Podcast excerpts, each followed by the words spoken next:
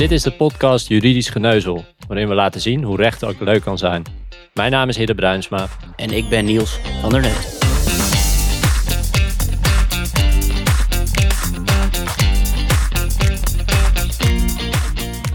Welkom bij aflevering 7 alweer van uh, Juridisch Geneuzel.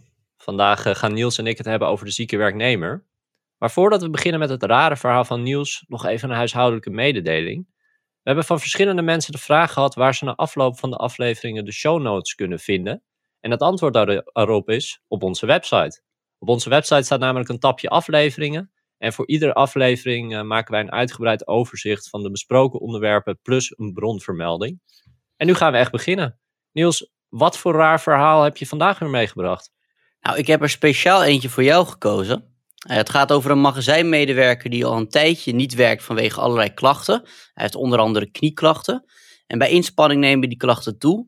Nou, hij heeft uh, dusdanig moeite bijvoorbeeld met het strikken van zijn veters en hij loopt ook bij de pijnpolie. Nou, het reïntegratietraject loopt nog niet heel vlot. En dan komt de werkgever erachter dat de werknemer zo nu en dan gewoon even lekker een wedstrijdje gaat hardlopen. En zelfs de marathon van Rotterdam heeft gelopen. Nou ja, amper je veters kunnen strikken, maar wel gewoon even 42 kilometer rennen. Heb ik best wel respect voor. Maar je kunt je voorstellen dat een marathon lopen niet bepaald lekker is voor, uh, voor je knieën. En zeker niet als je al klachten hebt. Nou, deze werknemer heeft ook nog doodleuk aan zijn huis lopen klussen. Nou, de werkgever pikt dit niet. Eh, hij moet het loon doorbetalen, terwijl de werknemer een beetje ziek thuis zit, maar wel allemaal inspanningen levert die het reïntegratieproces belemmeren. Nou, de werknemer wordt op staande voet ontslagen en de kantonrechter laat het in stand. En wat ik dan wel een interessante vraag vind is, ja, waarom is die werknemer precies ontslagen? Is dat omdat hij niet ziek was en toch loondoorbetaling bij ziekte claimde? Komt dat omdat hij zijn ziekte alleen maar erger maakte? En hoe wist de werkgever eigenlijk wat de werknemer allemaal in zijn privé deed? Mag dat wel? Nou, de kantonrechter is in ieder geval op de, op de hand van de werkgever hier. Maar de uitkomst van deze zaak had beide kanten op kunnen vallen als je het mij vraagt. Deze zaak laat toch wel zien dat de loondoorbetalingsverplichting bij ziekte en de reïntegratieverplichtingen de nodige spanningen kunnen oproepen. Dus uh, we kunnen onze borst nat maken voor deze aflevering. Nou, wel een herkenbaar verhaal. Ik zou, ik zou me denk ik ook wel zo kunnen gedragen met mijn hardloopverslaving. Dus ik uh, kan me wel verplaatsen in deze, in deze werknemer. Maar ik zat trouwens wel aan iets heel anders te denken. Want um, we hebben natuurlijk nu al bijna meer dan een jaar corona. En um, is de drempel, denk je, door corona om je ziek te melden vervaagd? Want ik kan me best wel voorstellen dat werkgevers minder snel akkoord gaan met de ziekmelding. Want de baas zal toch wel iets eerder zeggen van... hey, thuis kan je ook prima doorwerken, ook als je niet helemaal 100% voelt. Dus hoe, hoe, hoe zit dat, denk jij? Ik denk eigenlijk eerder andersom. Uh, werknemers melden zich minder snel ziek, omdat de werkgever het toch niet doorheeft als de werknemer een dagje iets minder hard werkt of denkt, ik knal er even twee sprintjes in, doe deze afspraak hè, via Teams, Zoom, Skype, wat dan ook, en ga daarna weer mijn bed in. Het is natuurlijk een groot verschil om de hele dag niet lekker op kantoor rond te lopen of thuis even een uur online te vergaderen en dan je bed weer in te gaan. En dit geldt natuurlijk wel voor mensen die vanaf thuis kunnen werken. Hè. Als je op locatie moet werken, meld je denk ik wel eerder ziek. En met een loopneus wordt geadviseerd thuis te blijven. Terwijl niemand dat natuurlijk daarvoor, uh, ja, daarvoor thuis bleef. Uh, voordat het coronavirus uitbrak. Nee, want ik denk wel dat mensen in de zorg misschien dat het ziekteverzuim daar hoger is. Maar ja, in de zorg kun je natuurlijk niet thuis werken. Dus daar hangt het natuurlijk ook wel vanaf. En maar is dat ook de reden waarom jij misschien wat langzamer gaat met je proefschrift de laatste tijd? Zullen we het daar niet over hebben? Oké, okay, nou laten we terug naar de waan van de dag. De zieke werknemer. Uh, je had het net al over de loondoorbetalingsplicht bij ziekte. Uh, naar mijn weten, hoe ik het altijd heb gehoord, is dat het loon van een zieke werknemer twee jaar wordt doorbetaald. Hoe, hoe zit dat? Nou, als een werknemer de bedongen arbeid niet kan verrichten vanwege een medische grond, dan moet de werkgever in principe twee jaar lang het, eh, het loon doorbetalen, inderdaad. Het gaat hier om de werknemer die zijn werkzaamheden niet volledig kan verrichten. alleen ziek zijn is niet voldoende. Een verhuizer die geen spullen kan optillen omdat hij bijvoorbeeld last heeft van zijn rug, die kan niet werken, werken als gevolg van zijn rugklachten. Terwijl bijvoorbeeld een ICT'er nog wel zou kunnen werken. En je moet dus goed kijken of de werknemer zijn eigen arbeid wel of niet volledig kan verrichten. En waar je dan ook op moet letten is um, ja, bijvoorbeeld een werknemer die zich ziek meldt vanwege een arbeidsconflict. Hè, dat er geen sprake is van een medische grond. En dit wordt ook wel situatief arbeidsongeschikt genoemd. En dan zijn er andere regels van toepassing dan de regels die gelden tijdens ziekte vanwege een medische grond. Maar in jouw voorbeeld is de verhuizer dus wel ziek? Ja, en, en die krijgt dan ook gewoon het loon doorbetaald van de werkgever. Dus die krijgt 70, 70% van zijn loon krijgt hij doorbetaald. Ja, dat is in principe het uitgangspunt. Uh, de wet schrijft voor dat een werknemer recht heeft op minimaal 70% van zijn loon. Uh, voor het eerste jaar geldt dat de werknemer tenminste het wettelijk minimumloon moet ontvangen. Als 70% onder het minimumloon komt, wordt het dus aangevuld tot het minimumloon. Nou, hiervan kan niet, hè, van deze loondoorbetalingsverplichting, uh, kan niet ten nadele van de werknemer worden afgeweken. Met uitzondering van de eerste twee ziektedagen, worden ook wel de wachtdagen genoemd. Nou, ten voordele van de werknemer afwijken is wel mogelijk. Dat gebeurt vaak in een CAO of in de individuele arbeidsovereenkomst. En dan staat er bijvoorbeeld het eerste jaar heeft de werknemer recht op 90 of 100 procent van zijn loon. En zo'n afspraak is een arbeidsvoorwaarde. En dat kan ook ontstaan door het bestendig gebruik daarvan. En dat heeft de Hoge Raad overwogen in 2018 in het Ponsmeijer-arrest. Een werkgever die de zieke werknemer acht maanden lang 100% eh, doorbetaalt, uh, zonder enig voorbehoud, kan vaak niet hier ineens op terugkomen. En, en, maakt de reden van ziekte dan nog uit uh, voor zo'n loondoorbetaling? Want ik kan me wel voorstellen dat uh, ja, een werkgever pissig kan zijn als je een werknemer hebt die, die heeft rugklachten, die gaat op windsport, die kan net zoals jij helemaal niet skiën. En die komt dan ten val en die kan vervolgens maanden niet werken.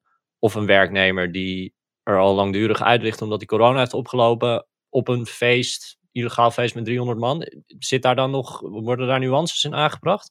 Nou, in de wet staan wel een aantal uitsluitingsgronden. Wanneer de werknemer geen recht heeft op die loondoorbetaling bij ziekte. En eigenlijk de, de, de, de uitsluitingsgrond waar jij nu het over hebt, is het opzettelijk ziek worden. Uh, dit is een enorm hoge eis, dus komt niet zo vaak voor. Opzet moet namelijk echt gericht zijn op het ziek worden. Uh, dus risicovol sporten als wintersport of een illegaal feest bijwonen is daarvoor niet voldoende. Uh, de werknemer dacht in die gevallen waarschijnlijk niet: ik ga lekker op wintersport of feesten en ik wil ziek worden. bij deze uitsluitingsgrond moet je echt denken aan, aan bijzondere situaties. er is een voorbeeld, een militair die wordt, wordt uitgezonden naar het buitenland. Die wil dat absoluut niet. Dat was volgens mij Afghanistan destijds. Ehm, overleg met de werkgever lukt niet. En de dag voordat hij vertrekt, springt hij ehm, van een dakje af op zijn schouder om zijn schouder te breken en op die manier niet uitgezonden te worden. Nou, dan ben je echt opzettelijk ziek aan het worden. En dan is er een uitsluitingsgrond. Uh, wat overigens wel kan, is dat de werkgever met de werknemer afspraken maakt over het gedeelte dat hij meer krijgt dan het wettelijk minimum. Dus meer dan die 70 procent dus bijvoorbeeld de eerste zes maanden heeft de werknemer recht op 100% loondoorbetaling bij ziekte of een jaar. Nou, dan kunnen ze afspraken maken over die 30% extra. En dan kan bijvoorbeeld worden afgesproken dat een werknemer geen recht heeft op die extra kop van 30% als hij ziek is geworden door, nou zeg maar, wat risicovol sporten. En, en wat voor uitsluitingsgronden zijn er nog meer? De andere uitsluitingsgronden zien vooral op situaties waarin de werknemer niet meewerkt aan zijn reïntegratie of dit proces onnodig belemmert of vertraagt.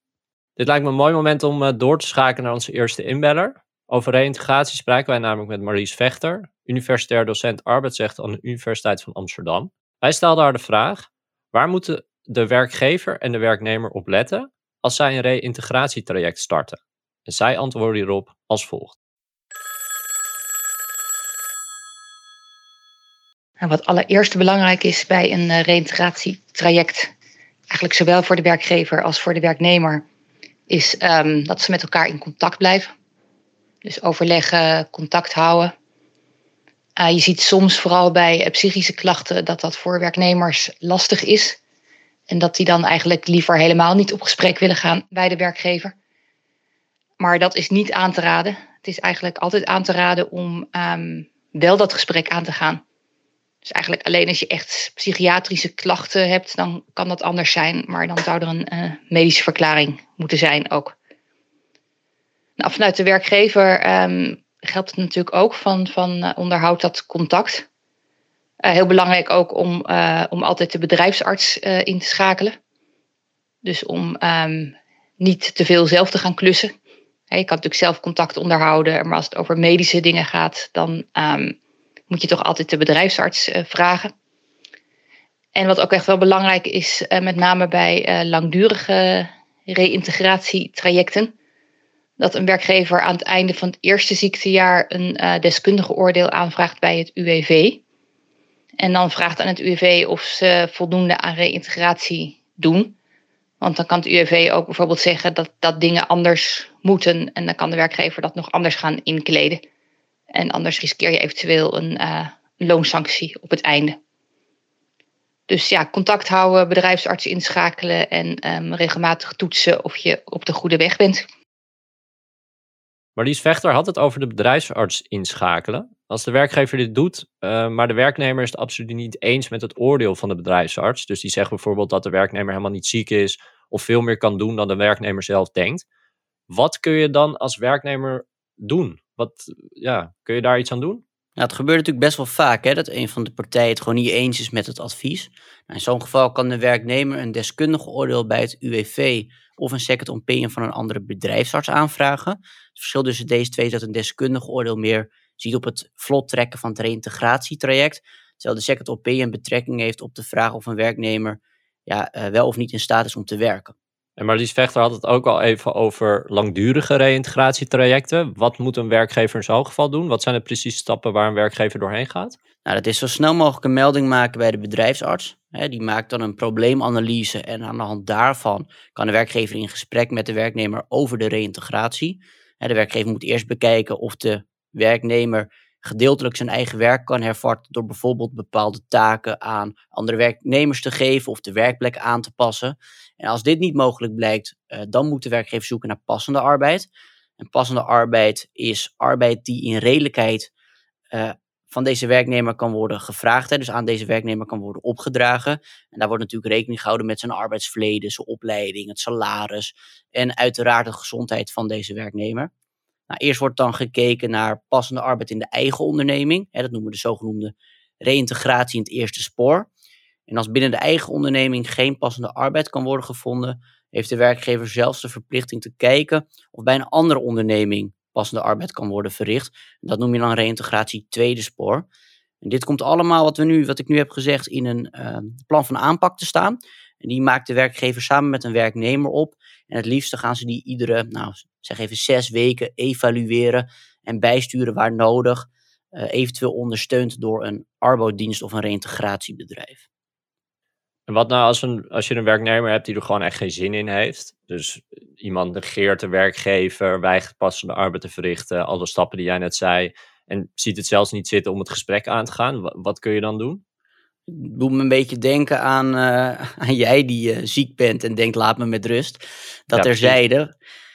Ik zou de telefoon niet opnemen hoor. Nee, je denkt ik ben hartstikke ziek, laat me met rust. Maar ja, je moet wel natuurlijk voorstellen, een werkgever moet wel kunnen controleren of de werknemer recht heeft op loondoorbetaling. Hè. Ben je inderdaad uh, echt ziek of niet? Uh, een werknemer moet zich dan ook wel houden aan controlevoorschriften, zoals het geven van bepaalde informatie. Nou, als een werkgever zich hier niet aan houdt, dan kan de werkgever het loon opschorten. dat betekent dus als de werknemer op een gegeven moment toch nog voldoet aan die controlevoorschriften, de werkgever alsnog het loon moet betalen en hij dus alsnog recht heeft op dat loon. Nou, mocht sprake zijn van een uitsluitingsgrond, hè, dat dat opzettelijk ziet worden, niet verrichten van passende arbeid, weigeren mee te werken aan een plan van aanpak, dan kan een werkgever overgaan tot een zwaardere sanctie, namelijk de loonstop. En de werknemer krijgt dan over deze periode geen geld. En waar je altijd heel goed mee moet uitkijken als werknemer is het weigeren van passende arbeid. De Hoge Raad heeft namelijk uitgemaakt dat als een werknemer passende arbeid voor één dag bijvoorbeeld weigert, de loonstop ziet op het de volledige loonaanspraak en niet slechts op die ene dag. Dat is wel echt een afschrikkende uh, sanctie. En voor zowel de loonopschorting als de loonstop is vereist dat de werkgever de werknemer hierover wel direct schriftelijk informeert, zodat de werknemer nog eventueel kan denken, oh daar heb ik geen zin in, ik ga me toch even netjes gedragen en uh, meewerken. Ja, dan zou ik de telefoon ook wel opnemen bij zulke sancties. Um, maar dit zijn wel voornamelijk straffen voor de werknemer neem aan dat de werkgever ook niet altijd alles goed doet. Uh, kan een werkgever ook gestraft worden? Want tot nu toe ligt alles wel heel erg bij de werknemer. Ja, nee, natuurlijk kan dat. Werkgevers zijn zeker niet heilig en kunnen te weinig doen aan reïntegratie. In die situatie kan een loonsanctie worden opgelegd. En wat betekent dat de loondoorbetalingsverplichting bij ziekte van 104 weken kan worden verlengd met maximaal één jaar extra. En verder riskeert de werkgever dat de werknemer bij een eventueel ontslag een vergoeding vordert en dan het argument gebruikt, ja, door de houding van de werkgever is het reïntegratietraject mislukt. En als hij dat wel netjes had gedaan, was ik bijvoorbeeld nog in dienst uh, gebleven of niet meer ziek uit dienst gegaan. En over dit onderwerp spraken we ook met Niels Jansen. universitair docent arbeidsrecht aan de Universiteit van Amsterdam. En vriend van de show kunnen we wel zeggen, want hij belde ook de eerste aflevering in. Aan Niels Jansen legden wij de situatie voor dat een werknemer na bijna twee jaar ziekte terugkeert op de werkvloer, maar binnen de kortste keren weer ziek uitvalt.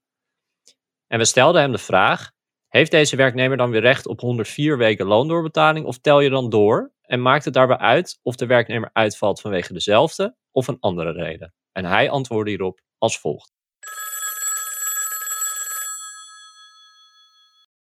Zolang een werknemer niet volledig zijn eigen bedongen arbeid vervult, en dat is vaak de arbeid die in de arbeidsovereenkomst staat, ehm, is de werknemer ziek. En zolang de werknemer ziek is, tellen we al die weken op. Kijk, we stoppen met tellen zodra een werknemer of volledig herstelt van zijn ziekte, of wanneer de 104 weken voorbij zijn. En als een werknemer volledig herstelt en dus weer gewoon gaat werken, krijgt hij ook gewoon weer het overeengekomen loon. Nou, indien een werknemer dan binnen vier weken opnieuw uitvalt, en dan ongeacht de oorzaak van die ziekte, dan gaan we verder met tellen waar we gebleven zijn.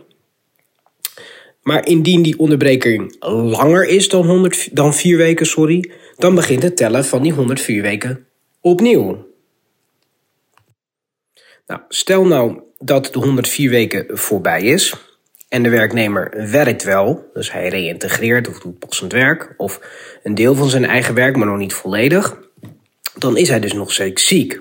En, en dan komt de vraag op, wat gebeurt er dan met het loon op het moment dat een werknemer opnieuw volledig uitvalt? Nou, de wet die regelt dat wanneer een werknemer passende arbeid verricht, de arbeidsovereenkomst in principe in stand blijft. En dat brengt dan mee dat het uitgangspunt in dit soort zaken is dat een werknemer die na 104 weken nog passend werk verricht en dan ziek wordt, dan ook geen recht op loon heeft. Nou, daarop bestaan dan vervolgens weer twee uitzonderingen. En stel nou dat partijen overeenkomen in de arbeidsovereenkomst. Eh, ze maken een nieuwe arbeidsovereenkomst of een addendum of hoe ze dat ook regelen. Uh, overeenkomen dat die passende arbeid de nieuwe bedongen arbeid gaat worden. Ja, op het moment dat een werknemer dan opnieuw ziek uitvalt. Uh, en die nieuwe bedongen arbeid niet kan verrichten. Ja, dan ontstaat een nieuw recht op 104 weken loon. Nou, en dat is dan ook precies de reden waarom werkgevers dit in de praktijk niet zo heel snel op eigen initiatief zullen doen.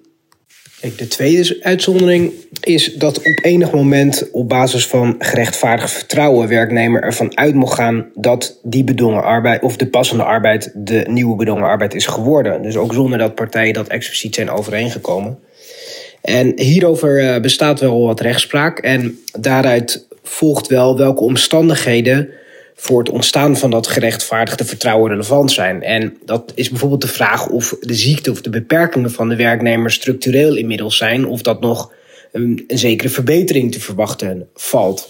Uh, ook de vraag of de arbeid die een werknemer verricht binnen de onderneming structureel van aard is. En, en de vraag bijvoorbeeld hoe lang dat werk al wordt verricht. Nou, als nou blijkt dat iemand toch echt niet meer gaat verbeteren, dat werk dat hij doet toch op zich een hele nou ja, relevante, relevante functie voor de onderneming is. En, en dat ook al een enige tijd gebeurt. Ja, dan is er sneller sprake van gerechtvaardigd vertrouwen. En ja, je ziet dan in de rechtspraak, uh, ja, na, soms na een maand of zes wel dat gerechtvaardigd uh, vertrouwen ontstaan. En om dan uh, weer terug te komen op je vraag en het antwoord daarop. Heeft een werknemer die na 104 weken ziekte weer aan het werk gaat en opnieuw uitvalt recht op loon? Ja, dat hangt dus af welke afspraken uh, ze hebben gemaakt over uh, de, de, de bedongen arbeid. Is die passende arbeid de bedongen arbeid geworden? En zo nee, ja, is er sprake van een gerechtvaardigd vertrouwen dat de passende arbeid de bedongen arbeid geworden is. Nou, als, er, als dat antwoord op een van die twee vragen ja is, ja, dan ontstaat er bij ziekte opnieuw 104 weken recht op loon. Als het antwoord nee is, ja, dan, is, dan is het voor deze werknemer helaas pindakaas. Wat Niels Jansen zegt is uh, niet mals in de situatie dat de passende arbeid een nieuwe bedongen arbeid wordt en de werknemer weer ziek uitvalt. Maar als de passende arbeid gewoon de passende arbeid blijft en we zijn 104 weken verder en de werknemer is nog steeds ziek, dan hoeft de werkgever het loon in principe niet meer door te betalen. En bij ziekte krijg je als werknemer volgens mij geen WW-uitkering. Hele mond vol. Um, Moet je dan als werknemer gaan leven van een bijstandsuitkering? Je moet dan kijken of een werknemer in aanmerking kan komen voor een WIA-uitkering. De wet werk en inkomen naar arbeidsvermogen. De werknemer vraagt dit aan en een uh, arts en arbeidsdeskundige van het UWV kijken dan voor welk percentage de werknemer arbeidsongeschikt is. Nou, afhankelijk van dit percentage en de verwachting of de arbeidsongeschiktheid blijvend zal zijn of niet, uh, krijg je een IVA-uitkering, een WGA-uitkering of helemaal niks. Nou, als je minder dan 35% arbeidsongeschikt ongeschikt bent, dan, uh, is het, dan krijg je niks. Hè, want dat is vanaf minimaal 35% Geen WIA-uitkering, uh, maar soms is het dan wel mogelijk om een aanvullende WW of bijstandsuitkering te krijgen. En vindt er dan na twee jaar ook ontslag plaats? Dat kan. Uh, voor de eerste twee jaar gaat een opzegverbod. dat betekent dat je in principe tijdens ziekte de werknemer niet kan ontslaan. Uh, na twee jaar vervalt dit verbod en de wet geeft dan de werkgever de mogelijkheid de werknemer te ontslaan die twee jaar ziek is, zijn werk hierdoor niet kan verrichten. Uh, maar daarbij moet het nog wel aannemelijk zijn dat de werknemer binnen 26 weken niet zal herstellen. Tot eind 2019 was het onduidelijk of de werkgever verplicht was om de arbeidsovereenkomst op te zeggen of in te stemmen met een beëindiging als de werknemer dit voorstelde.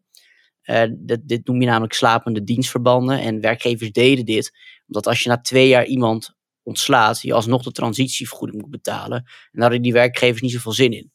Nou, in de CELA-beschikking overwoog de Hoge Raad dat goed werkgeverschap meebrengt dat de werkgever verplicht kan zijn in te stemmen met een voorstel van de werknemer tot beëindiging van zo'n slapend dienstverband en vervolgens onder toekenning van een transitievergoeding.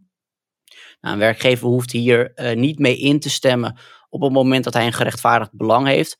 En zoals er is nog een reële reïntegratiemogelijkheid. Maar rechtvaardig belang is er niet uh, als de werkgever bijvoorbeeld financieel niet zo lekker voor staat. En denkt, ja, ik wil die transitievergoeding daarom niet betalen. En is er dan, zoals wel vaker, nog een verschil tussen een werknemer met een contract voor bepaalde tijd of onbepaalde tijd? Nou, er kan zeker een verschil zijn tussen een contract voor bepaalde tijd of onbepaalde tijd. En bij een bepaalde tijdscontract uh, loopt die in principe automatisch af. Als een werknemer bijvoorbeeld een jaarcontract heeft uh, en ziek wordt zonder dat er een verlenging plaatsvindt, gaat hij ziek uit dienst. Nou, op de laatste werkdag moet een werkgever dan bij het UWV een ziek uit dienstmelding doen. Nou, dan krijgt een werknemer dus heeft hij geen aanspraak meer in principe op loondoorbetaling bij ziekte. De WIA is nog de wachttijd van 104 weken niet verstreken.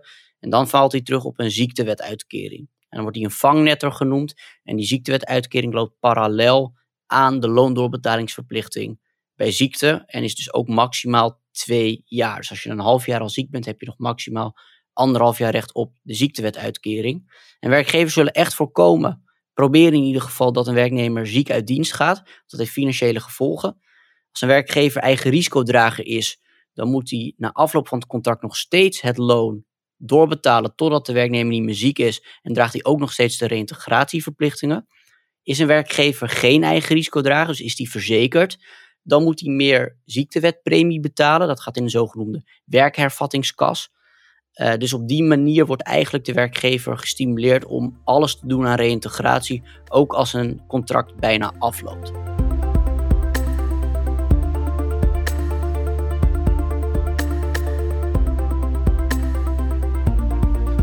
En dan nu nog even graag aandacht voor.